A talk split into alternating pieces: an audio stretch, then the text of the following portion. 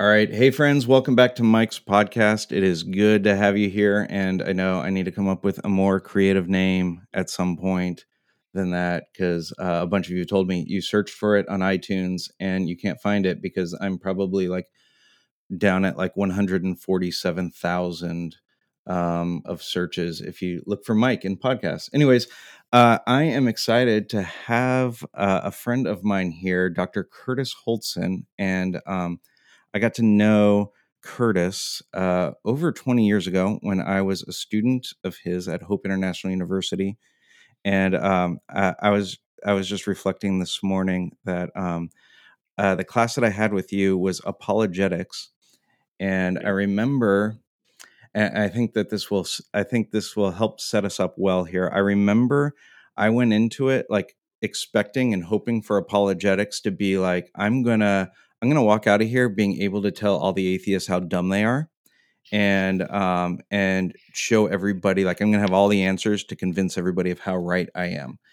And um you have a very different posture than that. And um uh, and as I was sort of reflecting back on on sort of those experiences with you early on, I think one of the things that I didn't realize at the time that I'm really appreciative for now is um you were one of the people who early on started to give me room for like a less dogmatic faith and started to show me the potential for something that could be more beautiful and more honest and even like really like more interesting. And um, that's part of why i'm excited to have you on here because i think um, the people i know who are listening to this podcast will have a real appreciation for you. So anyways that long introduction to say thanks for thanks for hanging out with me today yeah, wow, what a great introduction. Uh, I'm afraid it's only going to go downhill from there. So, but uh, yeah, starting starting on a high note. I, I remember that class. I think that was the second time I taught it. Um, yeah, I always I always kind of had the philosophy of apologetics that you you can't ask other people to ponder and consider questions you haven't really pondered and considered. Hmm. And so I kind of wanted the students to form an apology for themselves before they start working it out for other people. Yeah, I like that a lot, and um, and we got things that that we want to talk about, but but um, that it makes me think like I had up until that point I had bought a bunch of like the Norman Geisler books, mm-hmm. right? Like the um, here's the question that I'm going to get asked. That it's like, hey God, tells the Israelites to massacre every man, woman, and child, and even the animals here. And like, isn't that a horrible God? And then he's got this nice little neat paragraph for like, here's how you answer that question. And so you like just go through and you find all your sort of questions. And it doesn't actually require you to grapple with your faith yourself. It doesn't require you to right. um to ask like questions of the text and let the text sort of sit on its own. And yeah, I I really appreciate that. How how did have you always been like that? Have you been a person that questions or like what sort of like caused you to like approach faith in that sort of a way? Ah, that's yeah, that's an interesting answer or question. I, I haven't pondered that too much. Uh, I, I remember around my my senior year of of college, and I I had a uh, a bit of a, a, personal crisis, which which led to some some spiritual questions and things like that. And so I, I started asking some people some things, and and I was disappointed in how often I got shut down. Hmm. Uh, people who weren't open to not only engaging with my question, but even hearing my question. Uh, and then pretty soon I started getting excited about the fact that there was maybe more than one approach to a question.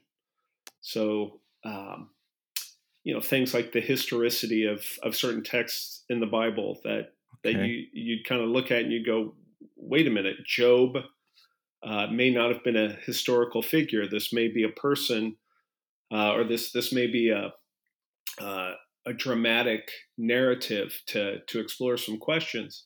And I would I would be excited about this, and I would go to some people and say, "Isn't this interesting?" And they were shutting me down.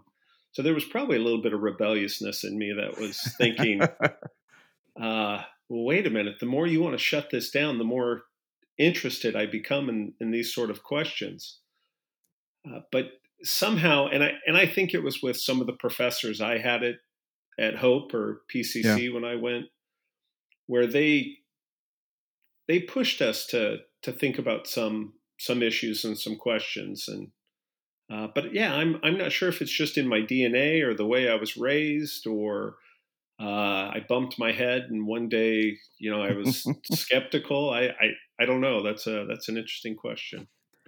It, it's interesting because um, I would say growing up I grew up in the church and growing up in the church I had always thought that um, the way that you have a more robust faith is um, is things look more dogmatic. You are more sure of things. You have all the mm-hmm. right answers for things. And I don't know if anybody ever explicitly said that to me, but that was definitely conveyed in a whole lot of non-explicit ways. And um, and what I have come to experience from a lot of people who I have deep respect for is the people who I know who have some of the deepest and most robust faith have been led into that place by not having all the answers and by having room for questions and by by doing exactly what you were saying and that and that the people who had those questions and got shut down i've often experienced like a loss of faith because there wasn't room for that. Right right. Yeah if i had a a secret hidden philosophy throughout all my years of teaching it was to help students become comfortable with questions, to not take up a an either or sort of theology that either everything's hmm. this way or it's all wrong or either the bible is 100% accurate or it's nonsense or god can do every single thing or god doesn't exist and so we have all these false dichotomies yeah and the, the problem is, my experience or my my assessment is when I look at some people who've who've ended up leaving the faith and I read their stories, it seems like they began their Christian faith with this kind of dogmatic either or sort of thinking. And it, all or nothing is maybe another way of saying it. And when it wasn't all, it became nothing. Yeah. Um, yep. I mean, I think I think Bart Ehrman, his story is kind of like that. So he talks about being very conservative, dogmatic, and when he learned that that wasn't the case, you know, it, it kind of all fell apart. Right. Yeah, when he started discovering, if I remember Bart Ehrman's story right, he starts discovering like that there's scholars that question like, oh, did Paul actually write First Timothy? Like maybe he actually didn't, and and that first, but like first century was totally fine with him not writing it but being so dogmatic about Paul had to write this and then to question the authorship of that like starts to uh, it's like this one string that starts to unravel all these other things for him that there's and it's holding everything together. Um right. Yeah the, it reminds me a bit of our, I, i'm guessing that you might not be familiar with richard rohr. I don't know if he's in your wheelhouse of people I, that you're I know reading. I know of him. I haven't read much of him. He talks about the need for um, he calls it um, non-dualistic thinking. And it's kind of the idea of like moving beyond the binary sort of like this or that. It's a or b and it fits in one of those two categories. And we experience that in all sorts of ways. Like we're experiencing it politically. It's like really dogmatic progressive mm-hmm. really dogmatic conservative. It's this or that. And um and there's just richer ways to live than that it seems like and there's a richer experience of faith that's a part of that rich experience of life that moves beyond yeah. that. Yeah. I'm opposed to all forms of fundamentalism, whether it's on the right or the left. I mean, I like that. Because because fundamentalism is basically just saying, I don't need to think about that anymore. I have my mind made up and I have these truths. And, huh. and uh, anything that begins to upset the foundations that I have, well, that's that's an enemy. Uh, the the only thing that I really like about the right is they understand they're fundamentalists. The the fundamentalists on the left think that they're progressive when they're not, and that get that that gets a little more frustrating. But but fundamentalism, mm. regardless, is is problematic. That's really good. I like that. That the idea that fundamentalism is that I've decided not to think anymore. Is that how you said it? Yeah, that I have the essentials worked out. There's nothing more to question. There's nothing more to consider. So let me just continue to build my my structure on this on on on these certain uh, facts that I have, and unfortunately, okay. some of those facts aren't always factual. Hmm. Um, so I want to talk about your book. You had a book that came out um, in December of last year, and it's uh, now it's been out for what are we like seven months. Um, before I get into your book, though, I did have a couple other things I want to ask you first. When I, I've I've passed on your book to several people, and I'll tell them like, "Oh, this is one of my former professors, and he's a friend of mine, and um, he's a philosophical theologian." And whenever I say, "Oh, he's a philosophical theologian," they look at me and they say, "What's that?" And um, I'm like, that I don't know. I just assume it means he's really smart, that mm-hmm. he's smarter than me. But like what what is a philosophical theologian? How would how would that be distinct? Yeah, good. So a philosophical theologian is different from a biblical theologian just in the sense of what tools they're working with. So a biblical theologian is is coming to the text with a faith and unpacking the text, trying to understand the language of the text, trying to make sense of it. Philosophical theologian is is doing something similar. I mean, they they certainly consider the text, but then they're also trying to use some other tools like philosophy, uh, like logic, like uh, natural reason, and so they're uh, they're employing these tools to continue to make sense of some things where the Bible uh, may not speak much about. So some of the big questions on the nature of God or the nature of the Trinity or uh, uh, the incarnation, these sort of things yeah. where the Bible references them but doesn't unpack them. And so the philosophical theologians really trying to use the philosophical tools to make sense of these these okay. doctrines and ideas. It's interesting because even as you say that, it makes me think that there's so many things that we have taken for granted in the Christian faith that we believe that really have been the gaps have been sort of filled in and mm-hmm. so what I'm hearing you say is that it really has been in some sort of way like philosophical theologians or people that are relying on those sorts of tools to help fill in those gaps that have become just accepted beliefs today in the church in some ways, yeah? Yeah, yeah, good. Okay. Yeah, trying to trying to make sense of some of these these doctrines and kind of weed out maybe some bad ideas. May not be able to always say what something is, but we can at least weed out some of the ways that something is not. Okay. Um, so I, I I want to ask you some questions about your book. Your book that I would commend everyone to get. It's called The God Who Trusts, and uh, came out in December of last year. And um, uh, even in the way that you wrote it, I've described it to several people as I feel like it fits in this in between space where you're not writing to scholars, like um, so it's not like a full on scholarly book, but it's also not a full on like in the Christian kind of mainstream pop level books that are kind of like easy to read and get passed around. It fits this sort of like middle space for people who are thought. The, this is how I read it as people who are thoughtfully engaged in their faith, but aren't necessarily looking for a um, a theological tome to engage in. Mm-hmm. And um, so I think a lot of people that listen to this podcast would fit in that sort of a category and your basic premise and tell me tell me if i'm off on this you get, you get to like correct me in all the ways that that i've misunderstood you but oh. so you, you're suggesting you're suggesting with this book that god has hope that god hopes that god trusts and that god has faith and that has all these implications um, on who god is on his character on the way that we relate to him um, that are maybe different than what some of us have classically understood in how we understand the nature of God and His character. Yeah, Is good, good. Fair.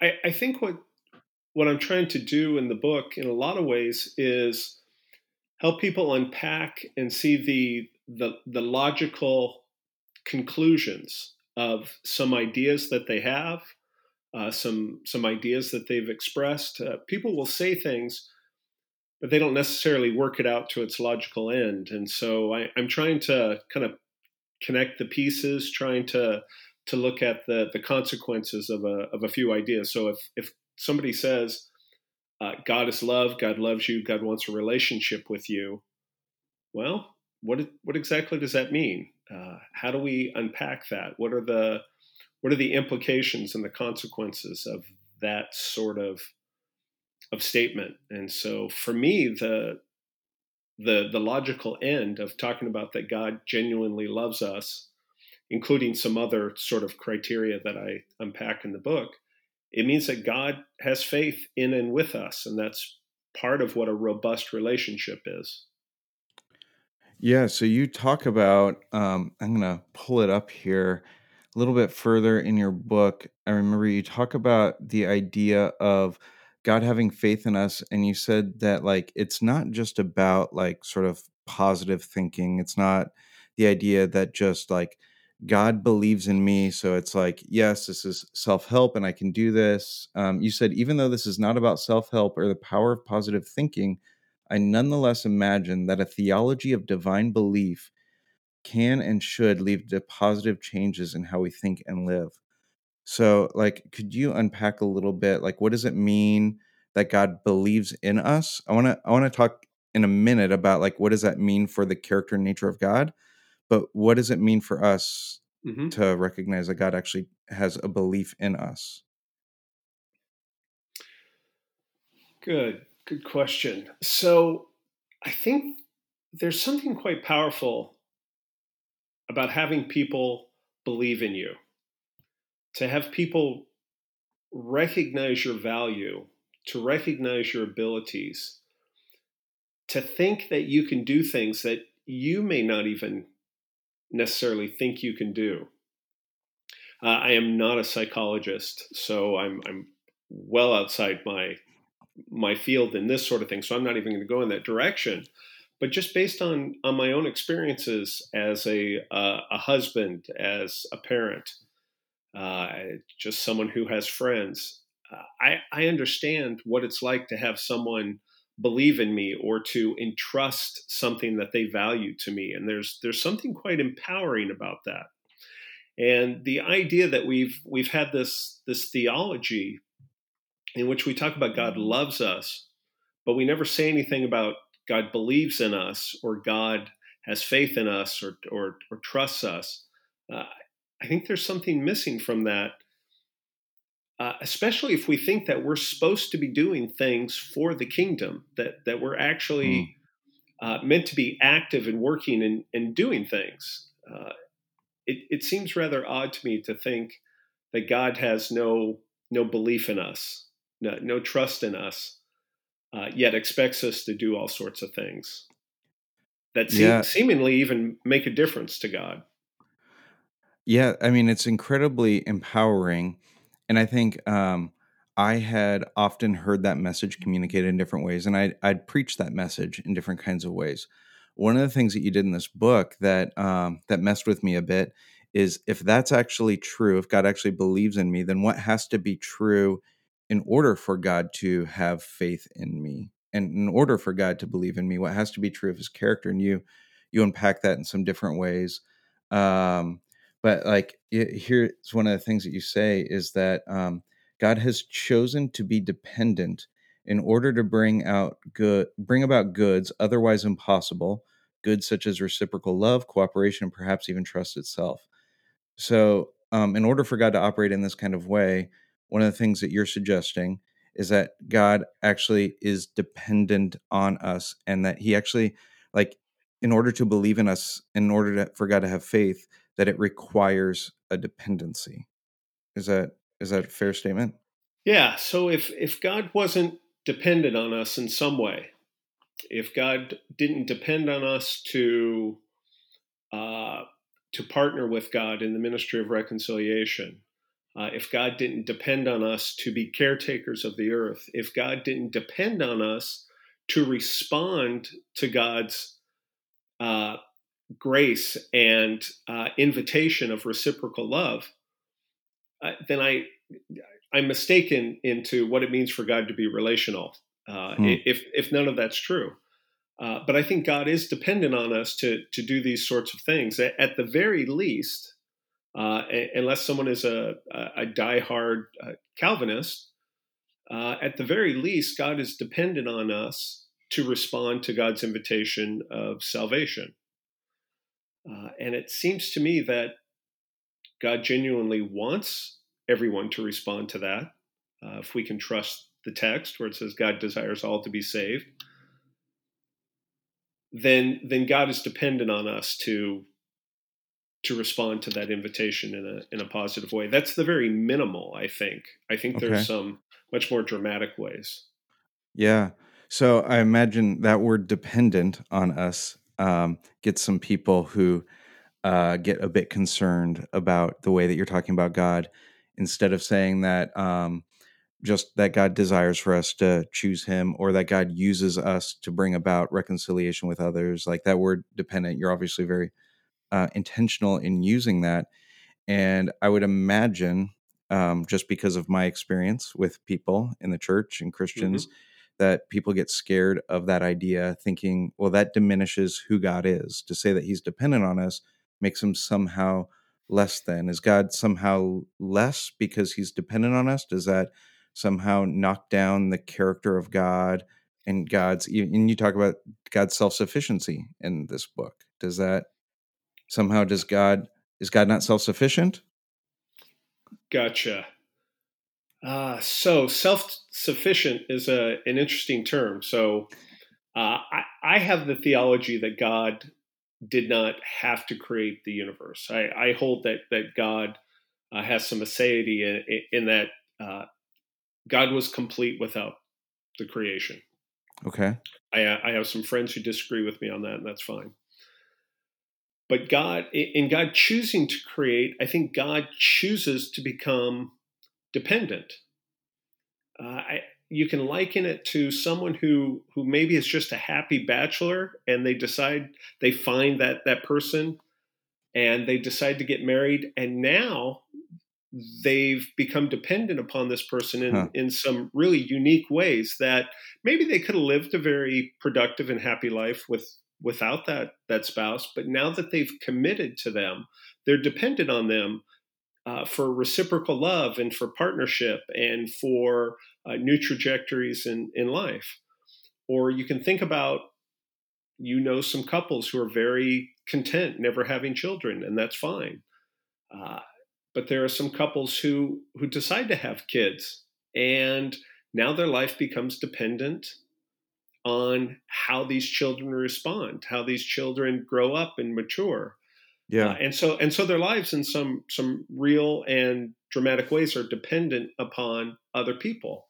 So in God deciding to create a world in which there are goods that are only possible in some sort of reciprocal relationship, God becomes dependent upon us to be faithful partners, to be uh, those who accept God's invitation to work for the kingdom, to uh, preserve the earth, to develop other people, to uh, uh, to fight for justice, all these sorts of things.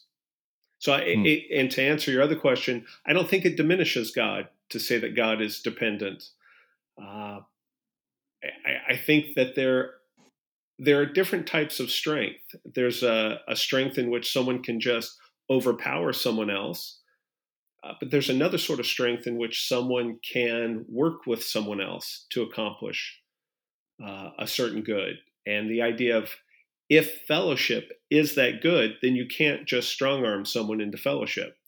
You, Yeah. you have you have to work with them, and so it all depends on what you think God's goals are. But I think God's goals are uh, communal friendship with us.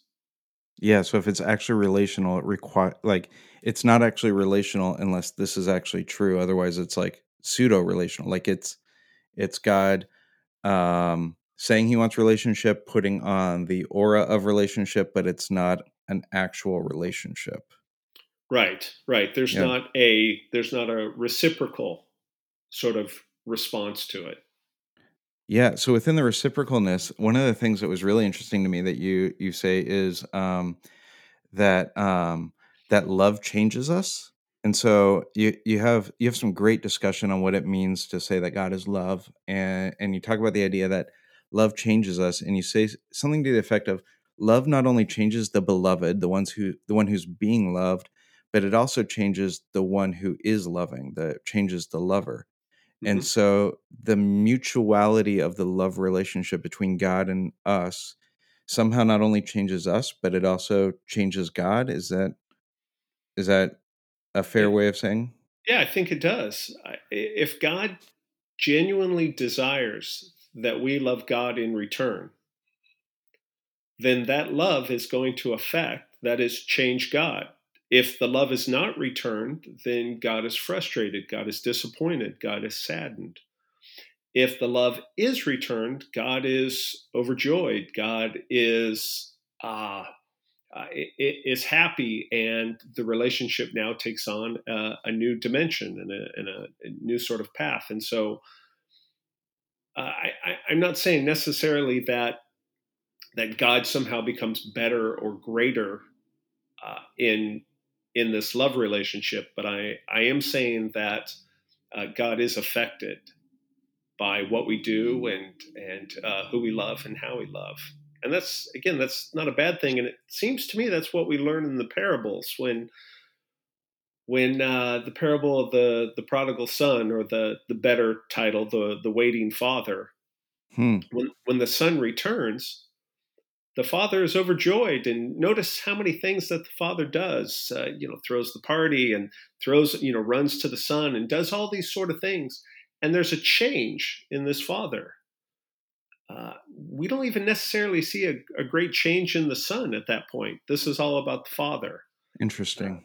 Uh, and uh, so I, I, I think if we're to trust Jesus's parables to be talking that, especially in this parable, that it's about God the Father, that we see, you know, significant change. Yeah, it's interesting because um, as you're describing that, I'm thinking of. Um, I think we are often scared to um, we think we maybe scared's the wrong word. We think we have to protect God. And my experience has been I'm thinking of like there were times when I was leading a church that we would have some worship songs that people get really upset about. That there was one that like the chorus is something like, God, remember your people, remember your promises, which is as you know, directly taken out of the Psalms. Right. And every single time we sang it, every single time somebody would write me a nasty note saying, You're saying that God um, forgets things and that God can't remember and that we have to remind him. And, um, or there's another song that would talk about the reckless love of God. And every right. single time you sang it, that somebody would write a note and they'd say, You're diminishing God by saying that his love is reckless. It's not reckless, it's purposeful and intentional. It does what it's supposed to do. We have this like, th- this uh, uh, idea of what God is supposed to be like that may or may not be dependent on the scriptures. That's right. like coming from somewhere else, right? Like it's really like uh, I don't know. It's really like a view of Zeus or something. Like it's a Greek picture of God, maybe, where okay. like we have this picture of perfection and of um uh, of sort of like this distant God who can't be touched and can't be messed with at all, and kind of is removed from us. And um and then when you find things in the scriptures that potentially suggest otherwise that like our immediate reaction is put up walls because we got to protect that picture of god right? Right good. Yeah we get this this idea of who god must be and then we search out the scriptures for that.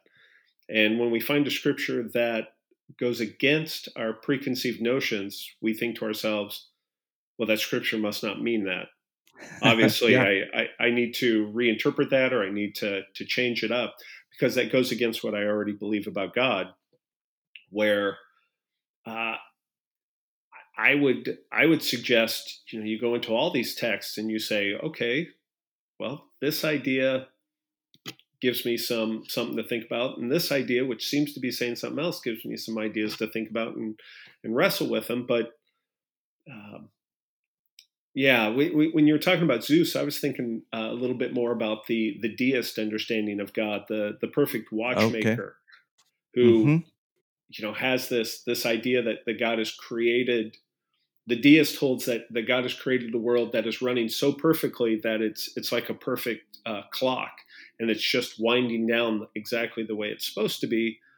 Uh, and so, you know, God doesn't have to really get uh, intimately involved with the world uh, because it's it's just playing out the way it wants. I, I, think there's that temptation that some people have that they want a God who is who is so in control and set everything up that it's playing out exactly like it needs to. And then on the other hand, we have this view of God where God is intervening every five minutes in our lives and uh, you know I was uh, making enchiladas and I couldn't find uh, the, the cumin. And then, uh, thank God, you know, he intervened and had me see it. And oh, now you know, dinner saved. And uh, and so we have these these kind of two extremes where where God is doing everything and God is doing nothing, and somehow they're both supposed to be perfectly in line with who God is. And um, yeah, both of these may be problematic.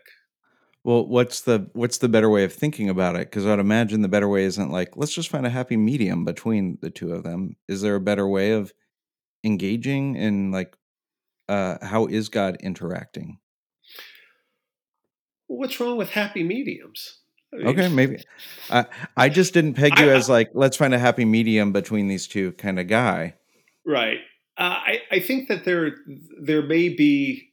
So I I, I don't want to go to one extreme or the other. Both of okay. them are, are, are problematic for me. So the relationship that God may have with us is that uh, everything isn't working out exactly as God planned. Hmm. Uh, that there are some things that that God uh, has to intervene with, that God may have to uh, help straighten out. So, in this sense, I, I think God has a plan. God has a certain way that God desires the world uh, work and play out and move towards a, a, a goal. Uh, but at the same time, I don't think God is intervening. And this is a weird word, the, the idea of intervening as, as if God is somehow yeah. distant and somehow uh, jetting in. That that's a bad picture. I, I, think God is constantly active in the world. There's never a moment where God is not acting in the world. Uh, but I, I, think in that activity, there are times in which God allows us the space to be genuine partners with God. Uh, God isn't uh, crowding us out. God is allowing us the freedom to participate. So I'm not sure that's a happy medium. Maybe that's a uh, a disgruntled medium. I don't know. I'll take disgruntled medium. Um, so that makes me think. I haven't talked to you about this. So I'm genuinely really curious. I've been genuinely really curious about all this, but it, it made me think of this. One of the one of the things that a phrase I'll probably uh, I'm not trying to throw anyone under the bus by saying this, but one of the phrases that I've been hearing quite a bit that's been a bit frustrating for me in the midst of all the we're in the midst of the the COVID nineteen quarantine junk right now as we're recording this.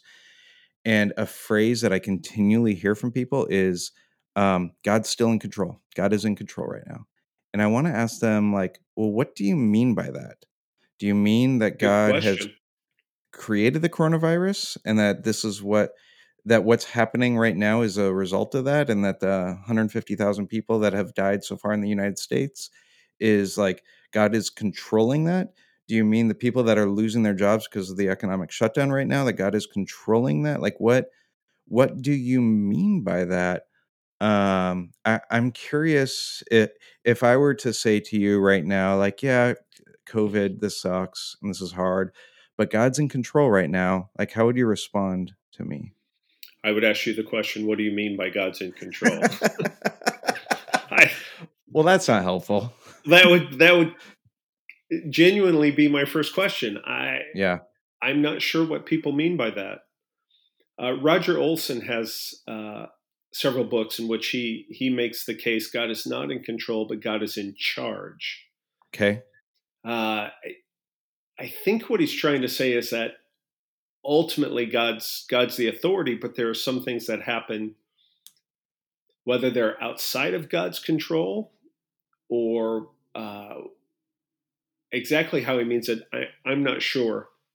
And here I, I have to confess, uh, I, I'm still working out this this part of my theology with a lot of fear and trembling, trying to understand uh, how much power God has in the world, uh, how much power uh, God has to to intervene, uh, and if God has that power, why hasn't God used it more?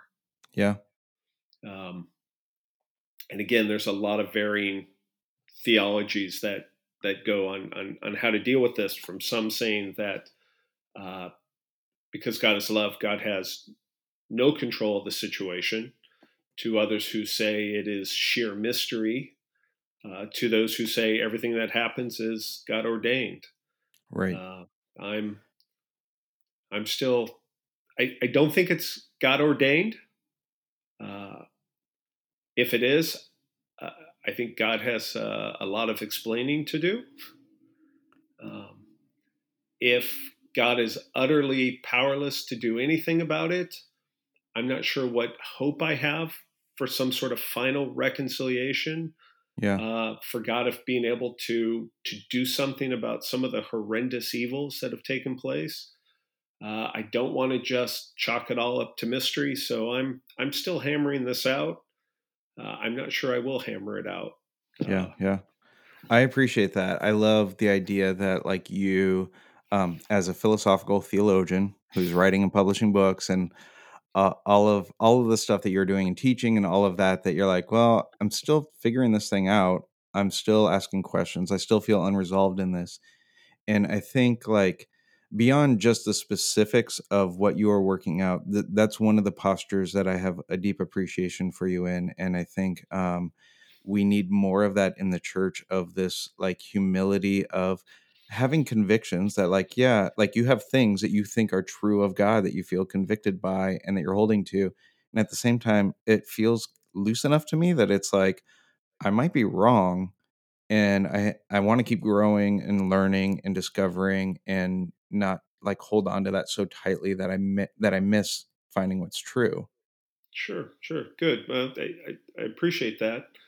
Uh, I don't know if too many pastors would want a church filled with people like me, but but one or two, they don't tithe know. very well yeah. What? i'm not saying you i'm saying Oh, people asking lots of questions we can't we can't have that interesting. Um, but yeah, now now and then the pastor needs someone who's going to go to to him or her and say, "Have have you thought about it this way?" Or uh, I have a joke with my my current pastor. I I have a heresy sign that I keep in my Bible, and uh, I I have actually taken it out during one of his sermons. Um, and I, i would I hate do it preaching to you uh, and so it was play. It was playful, but I meant it. Uh, did you actually mean heresy or did you mean like i think you're off the beaten path here because he said he, he said that uh, uh, God broke his leg so that uh, his his life plans would change, and so that's what led him into the ministry. And I'm like, I don't see God as a leg breaker. So uh, so uh, i've sat So through a was- few it was- sermons where i'd like to have that sign yeah, it's uh you know they're easy to print out. You know, they're- yeah they're- yeah they're- oh there it is so i like I it got- i like I got my my Bible here. It's it's right there. So, uh, Well, I'd like to encourage all the Mike's podcast listeners to print up a heresy sign. Your pastors are going to be really appreciative of you uh, showing that. Uh, oh, they can't see it right now. We're watching church on TV. They don't know.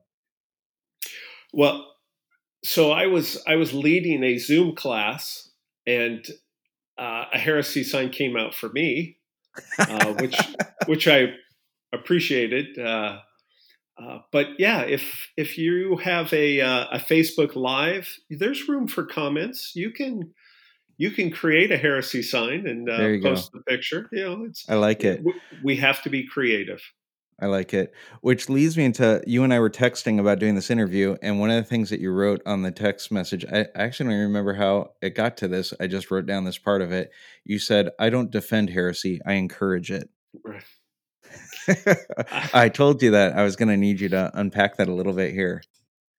Right. So yeah. So that that was a bit tongue in cheek, Uh, Sure. uh, but at the same time, I I, I do en- encourage people to to think differently, to to raise questions, to to give counterpoints.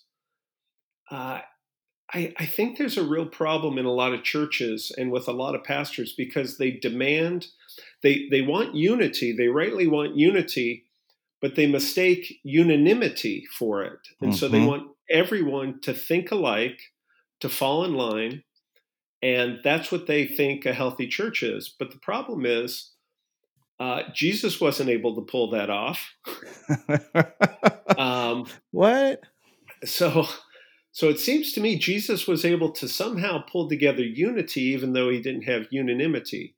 uh, they they weren't unanimous in all of their thinking. They they fought against each other. They you know we had a zealot and a tax collector. I, obviously, there was some some different thinking there amongst the uh, not only the twelve but the uh, the extended disciples. So I, I think the idea of encouraging, uh, and here I'm using the scare quotes, uh, heresy.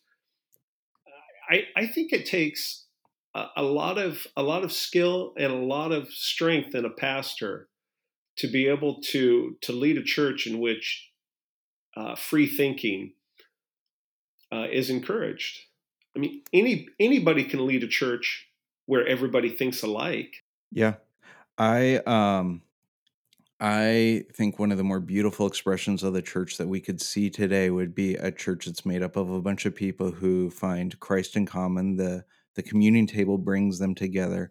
Mm-hmm. Um, but if the communion table wasn't bringing them together, they wouldn't be getting together. That it's like we, we have, uh, and then we have space to like. I became really convicted years ago of what Dr. King would talk about. I started calling it a pseudo peace. It's like this fake peace where like mm-hmm. you don't ever deal with issues beneath the surface. And he was talking about it in issues as it related to racial injustice that like as long as he says like you settle for this peace that it seems like we all get along but like it's not real peace because we haven't dealt with issues of justice there's all this stuff beneath the surface mm-hmm. and my experience was a lot of times in the church we had a pretend peace, a pseudo peace. as long as we don't talk about these differences we all get along and we pretend like we have unanimity. When actually like what would be more beautiful is to be able to have like really honest conversations to be in different places and to be able to hold that tension together um, and for that to be like this unique place in our social construct where everyone is moving into these echo chambers and tribalism and that the church instead of embracing that actually pushes against that. Yeah good good but that requires that we trust one another getting Ugh. back to that idea that yes, requires please. that requires that we're we're willing to to concede that uh, we're not perfect in our ideas, in our political, theological, these these various ideas that we could be wrong, uh, or at the very least that somebody has a right to to think differently than than me, even if I think they are horrifically wrong. Okay, they're they're allowed to to be wrong in these these areas, but that's that's difficult. By the way, that's that's difficult for me sometimes. I'm I'm watching what's going on on Facebook and uh, my my forehead is getting very sore from all the face palming that I'm doing. So yeah, uh, it's I just yeah. Facebook is a difficult place to live right now. It's not. Um, it's a difficult place to try to be that sort of a church right now. It doesn't yeah. encourage. Um, the medium doesn't encourage that. Um, but to circle us back to your book so that we can so we can end on your beautiful wonderful book that everyone should buy, The God Who Trusts. You um you start moving it towards the end. I don't feel like throughout your whole book, I don't think you're just having this like purely academic exercise where you're just like here's these interesting thoughts about God. You're constantly bringing it back to like here's like this has an effect on how we relate to God. This changes how we engage with him. And and like maybe on like the last page of your book, right towards the end, you say we should have faith as God has faith.